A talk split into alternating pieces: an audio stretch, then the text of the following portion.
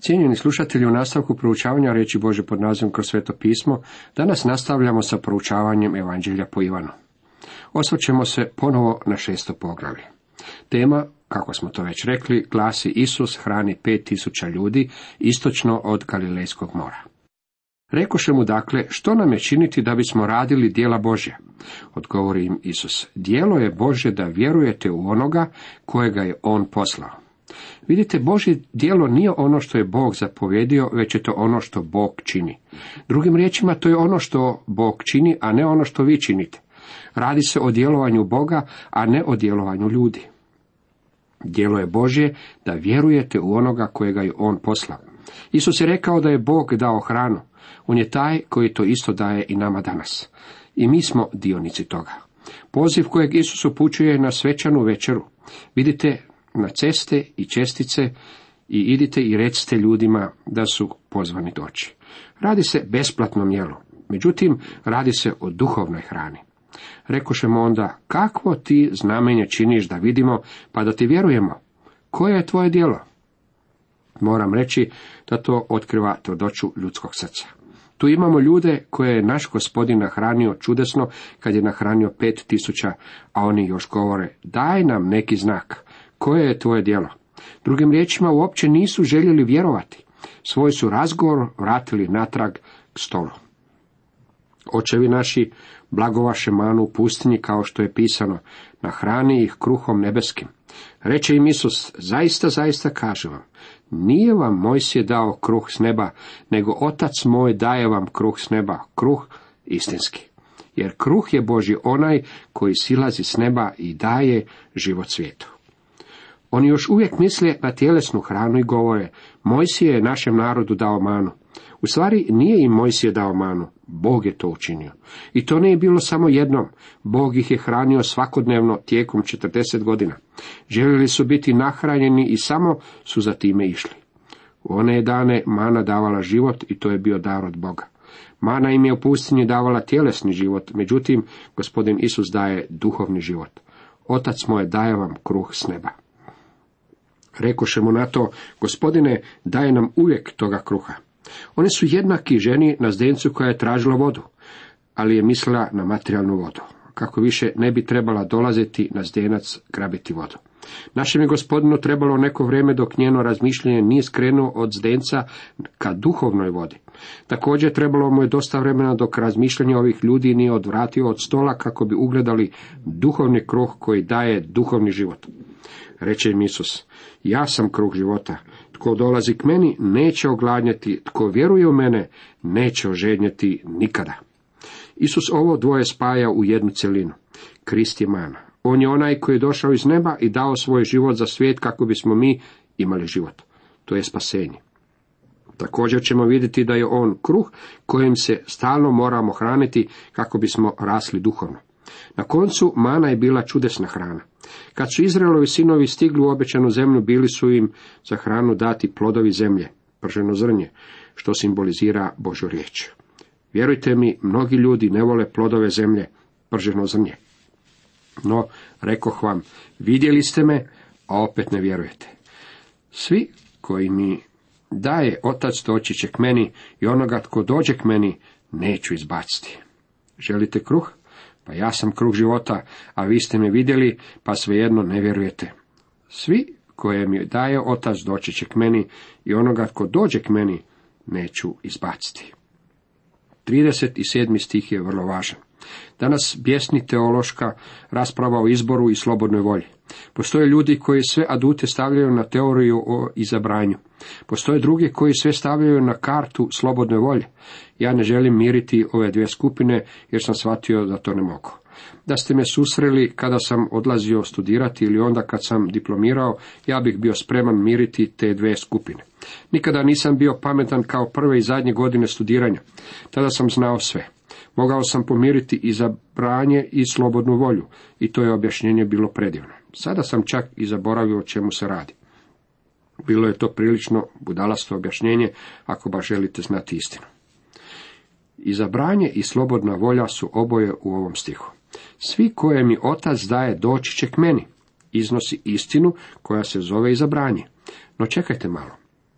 i onoga tko dođe k meni neću izbaciti je također istinito, a onoga tko dođe k meni je slobodna volja. Ne znam kako ih pomiriti, međutim obje tvrdnje su istinite. Otac daje ljude Kristu, međutim ljudi moraju doći. Oni koji dođu su očito oni koje je Otac dao Kristu. Vi i ja nalazimo se ovdje dolje i ne vidimo kako djeluje nebeska mašinerija. Ne znam kako Bog upravlja tim kompjuterom izabranja, međutim znam da je On vama i meni dao slobodnu volju i moramo je upotrebljavati. Zbog toga što je Spurgeon propovjedao evanđelje, kogo dođe, netko mu je rekao. Kad bih ja vjerovao poput vas u svezi izabranjem, ne bih propovjedao na takav način. Spurgeon je odgovorio nešto naliko ovome. Kad bi gospodin stavio žutu traku niz leđa izabranicima, ja bih išao ulicama, podizao ljudima košulje i gledao od ima žutu traku i onda bih tim ljudima dao evanđelje.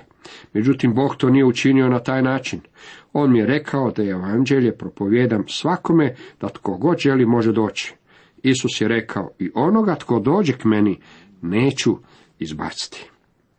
Dakle, dragi moji prijatelji, možete govoriti o izabranju koliko vam drago, međutim vi možete doći, a ako dođete, on vas neće izbaciti. Netko će možda pitati, mislite reći da ako nisam izabran, ja svejedno mogu doći? Dragi prijatelji, ako dođete, vi ćete biti izabrani. Kako je to veličanstveno. Jer siđok s neba ne da vršim svoju volju, nego volju onoga koji me posla. Kako je to divno da je Božja volja da dođete k njemu. Isus je došao iz neba jer sin čovječi treba da bude uzdignut. On je time došao ispuniti očevu volju i Bože je volja da vi budete nanovo rođeni. Međutim, treba ćete doći k njemu, dragi prijatelji, jer to je jedini način. Morate u vjeri doći gospodinu Isusu. A ovo je volja onoga koji me posla, da nikoga od onih koje mi je dao ne izgubim, nego da ih uskrsim u posljednji dan. Pojam predestinacija, predodređenje, odnosi se samo na spašene. To znači ono što Isus ovdje govori. Kad čovjek prihvati gospodina Isa Krista, on je opravdan, a kao što je opravdan, tako će biti i proslavljen. Kad Isus krene na put sa stotinu ovaca, on će stići i na odredište sa stotinu ovaca. Neće izgubiti niti jednu jedinu. To je značenje ovog stiha. Svaki onaj koji vjeruje i prihvati Krista ima vječni život i bit će uskršen u posljednji dan. Židovi na to mrmljahu protiv njega, što je rekao ja sam kruh koji je sišao s neba. Govorahu, nije li to Isus sin Josipov? Ne poznaje li mu oca i majku? Kako sada govori, sišao sam s neba? Vidite, poučavao je da je on Bog i da je došao s neba. Moram vam reći da u ovom odjeljku Isus poučavao o svom djevičanskom rođenju. Postoje ljudi koji tvrde da gospodin Isus nikada nije poučavao ljude o tome da je rođen djevičanskim rođenjem. Što mislite da Isus ovdje govori, dragi prijatelji? Židovi su razumjeli dobro što im je govorio. Pitali su se kako je to moguće kad su oni poznavali njegovog oca i majku. To je moguće jedino djevičanskim rođenjem. Kao što je anđeo rekao Mariji, sveti duh je začeo ono sveto čedo u Mariji. Ovaj odjeljak je komplementarno ili govori o djevičanskom rođenju, pa bi ga trebalo dati i dodati drugim odjeljcima u Bibliji koji se bave tom temom. Sišao sam s neba, to je božićna priča. Iz odaja bijelokosti u svijet pun jada. Isus je došao iz nebeske slave, odstupio je s prijestolja kako bi otišao na križ za vas i mene. Učinio je to kroz djevičansko rođenje. Možete imati sve, zvončiće i sretne Božiće, međutim to nije Božić. Djevičansko rođenje Isusa Krista je božićna priča. Oni su odmah shvatili poruku pa su pitali, nije li to Isus sin Josipov? Oni su mislili da poznaju njegovog oca i majku, međutim Isus nije Josipov sin, on je došao s neba. Isus im odvrati, ne mrljajte među sobom. Nitko ne može doći k meni ako ga ne povuče otac koji me posla i ja ću ga uskrsiti u posljednji dan. U stvari riječ prevedena sa povuče je riječ dovuče. To je božansko izabranje. Tražili ste da vam to objasnim. Ja to uopće ne mogu objasniti, samo znam da imate slobodnu volju i da je možete upotrijebiti. Bog vas drži odgovornim za to i vi znate da ste odgovorni. Upravo sada znate možete li doći ili ne. Ovisi o vama. Pisano je u prorocima, svi će biti učenici Boži. Tko god čuje od oca i pouči se, dolazi k meni. Postoje mnogi tekstovi u starome zavjetu koji se odnose na ove riječi. Na primjer, Izaija 54.13 Svi će ti sinovi Jahvini biti učenici i velika će biti sreća djece tvoje. Izaija 62 i 3, a zemlju evo tmina pokriva i mrklina narode, a tebe obasja Jahve i slava se njegova javila na tobom. Tvojoj svjetlosti koračaju narodi i kraljevi k istoku tvoja sjaja. Postoje izjave da će ljudi doći k njemu, to je tako jasno objašnjeno. Postoji mnogo tekstova kojima se to može potvrditi. Malahija 3.20 je jedan od takvih. A vama koji se imena mojega bojite, sunce pravde će ogranuti sa zdravljem u zrakama i vi ćete izlaziti poskakujući kao telad na pašu. Svaki čovjek koji sluša oca i uči o njemu doći će k meni je ono što Isus ovdje govori. Vidite, ako slušate Božu riječ, tada ćete doći Kristu. To je ono na što se u ovim stihovima stavlja tako veliki naglasak. Ne da bi tko vidio oca, doli onaj koji je kod Boga, on je vidio oca. Zaista, zaista kažem vam, tko vjeruje, ima život vječni. Onaj koji je vidio oca je gospodin Isus Krist. Tko vjeruje ima vječni život. Mislim da ovu istinu nije moguće izreći jasnije. Ja sam kruh života.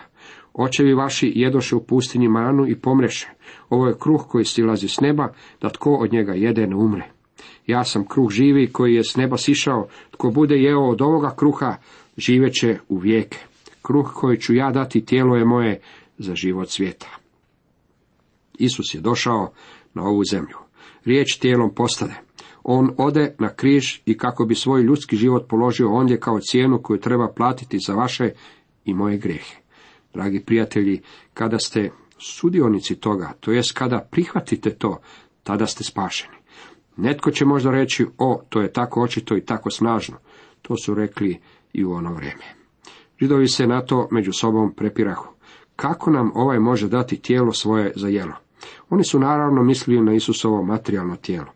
Reći im stoga Isus, zaista, zaista kaže vam, ako ne jedete tijela sina čovječega i ne pijete krvi njegove, nemate života u sebi. To znači jeste od njega duhovno, što je mnogo više od tjelesnog jedenja.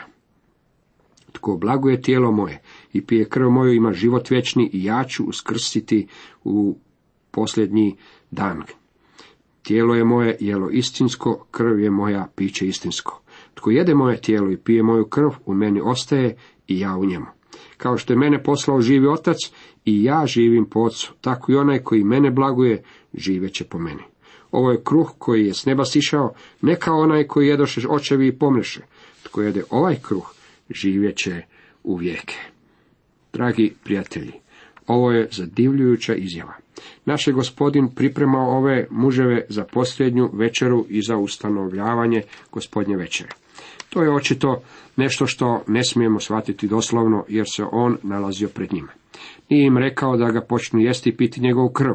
Ono što im je rekao je da će on dati svoj život. U gornjoj sobi jasno im je rekao kako je krv simbol života, jer je život živoga bića u krvi. Levitski zakon 17. Bog je poučavao Izraelce toj istini od samog početka, kad ih je izveo iz egipatske zemlje. Na gori Sinaj im je Mojsije predao veliki aksiom, jer život živoga bića je u krvi, što je također istinito i u medicinskom smislu. Život tijela je krv, a Isus je dao svoj život. On će proliti svoju krv na križu i dati svoj život. Spasenje se sastoji u tome da ga prihvatimo na najintimniji mogući način. To je osnova za sakrament gospodnje večere. Dragi prijatelji, među vjernicima tijekom stoljeća postoji neslaganje u svezi s tumačenjem gospodnje večere, baš kao što je to slučaj i s krštenjem. Mislim da se nisu toliko borili oko toga, međutim neslaganje je tu. Hoc est meus corpus, ovo je tijelo moje. Kad im je dao kruh u gornjoj sobi na posljednjoj večeri, Isus je svojim učenicima rekao, ovo je tijelo moje. Oko tih se riječi stavljao različiti naglasak. Rimokatolička crkva stavlja naglasak na ovo. Ovo je moje tijelo.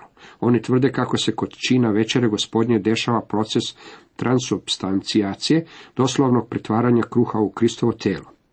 Ja ne mislim da je naš gospodin govorio o tome da moramo postati kanibali. Mislim naravno da je to pogrešno stavljeni naglasak.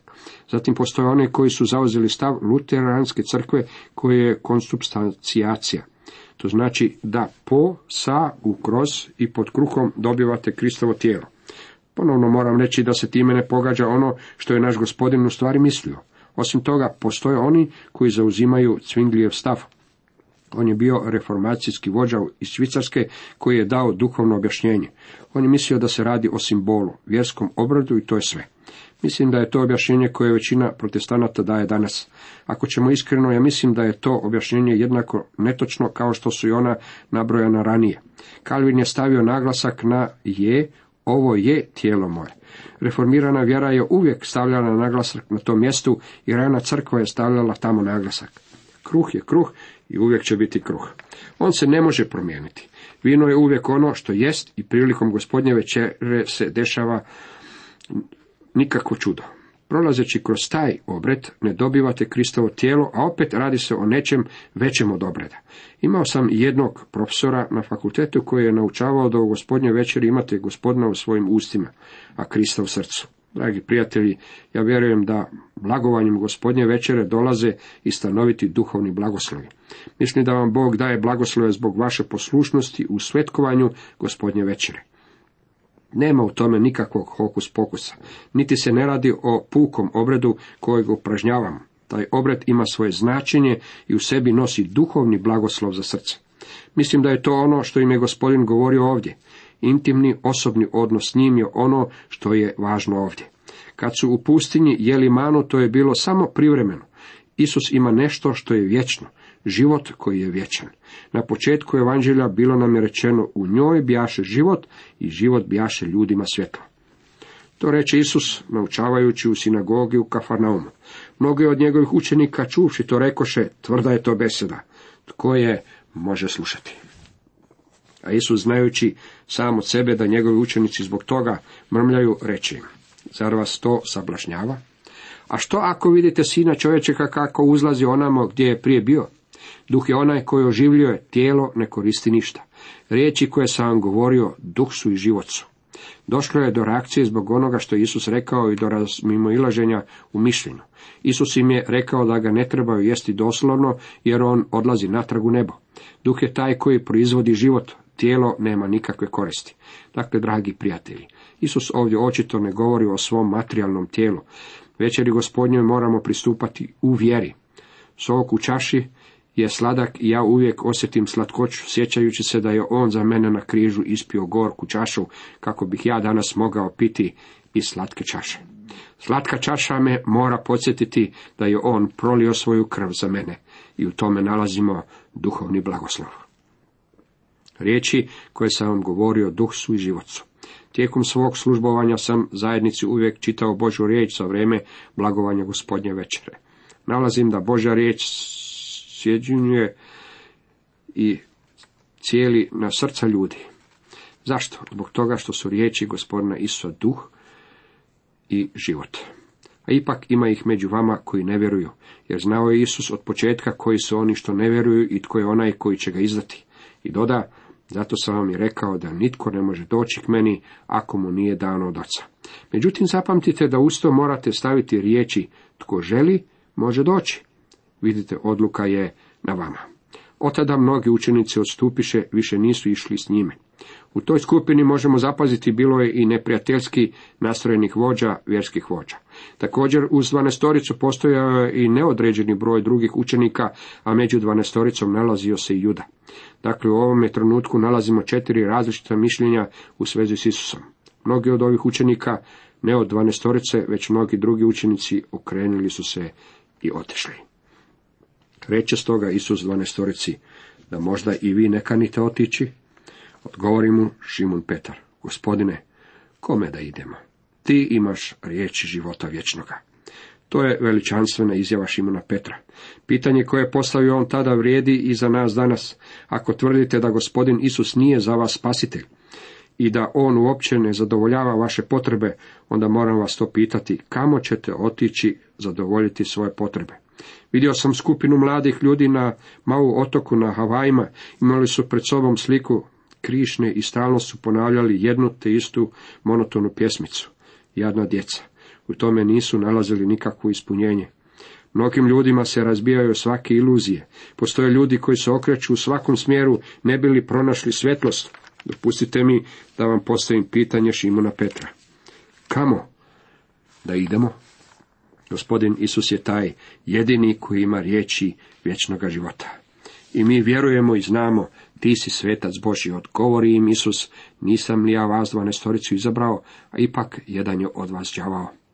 vraša to za judu sina Šimona Iškariotskoga, jednog od dvanestorice, jer on ga je imao izdati. Taj čovjek Juda Iskariotski je uistinu velika misterija. Ovdje ga naš gospodin ubraja među dvanastoricu i rekao je da je i njega izabrao. Pa ipak on je bio demon, što znači opsjednut demonom. To je čovjek koji će ga izdati. Svo vrijeme naš mu je gospodin davao priliku da donese odluku u svezi s njim. Teško je tumačiti zlo na ovakav način, dragi prijatelji, to je jedna od tajni. Zlo je uvijek tajna, što ga i čini tako privlačnim. Pretpostavimo da vam sada kažem da u ruci držim dva štapa. Jedan je štap savršeno ravan jer je to ravnalo. Lako si možete zamisliti kako izgleda ravnalo jer je ono ravno. Zatim pretpostavimo da vam kažem kako u svojim rukama držim i neravni štap. Mislim da kad bi svaki od vas naslikao taj zamišljeni štap, svatko bi ga nacrtao drugačije. To je zbog toga što štap može biti neprav na milijune različitih načina. Vidite, uz zlo ide stanovita tajnovitost. Moram vam priznati da kad promatram judu iz Kariotskog, kako prolazi stranicama Biblije, teško ga je protumačiti. Ovdje naš gospodin izgovara ove riječi o njemu, on je demon. Kakav kontrast ove riječi tvore prema riječima Šimona Petra. Vjerujemo i znamo, ti si Krist, sin Boga živoga. Cijenjeni slušatelji, toliko za danas.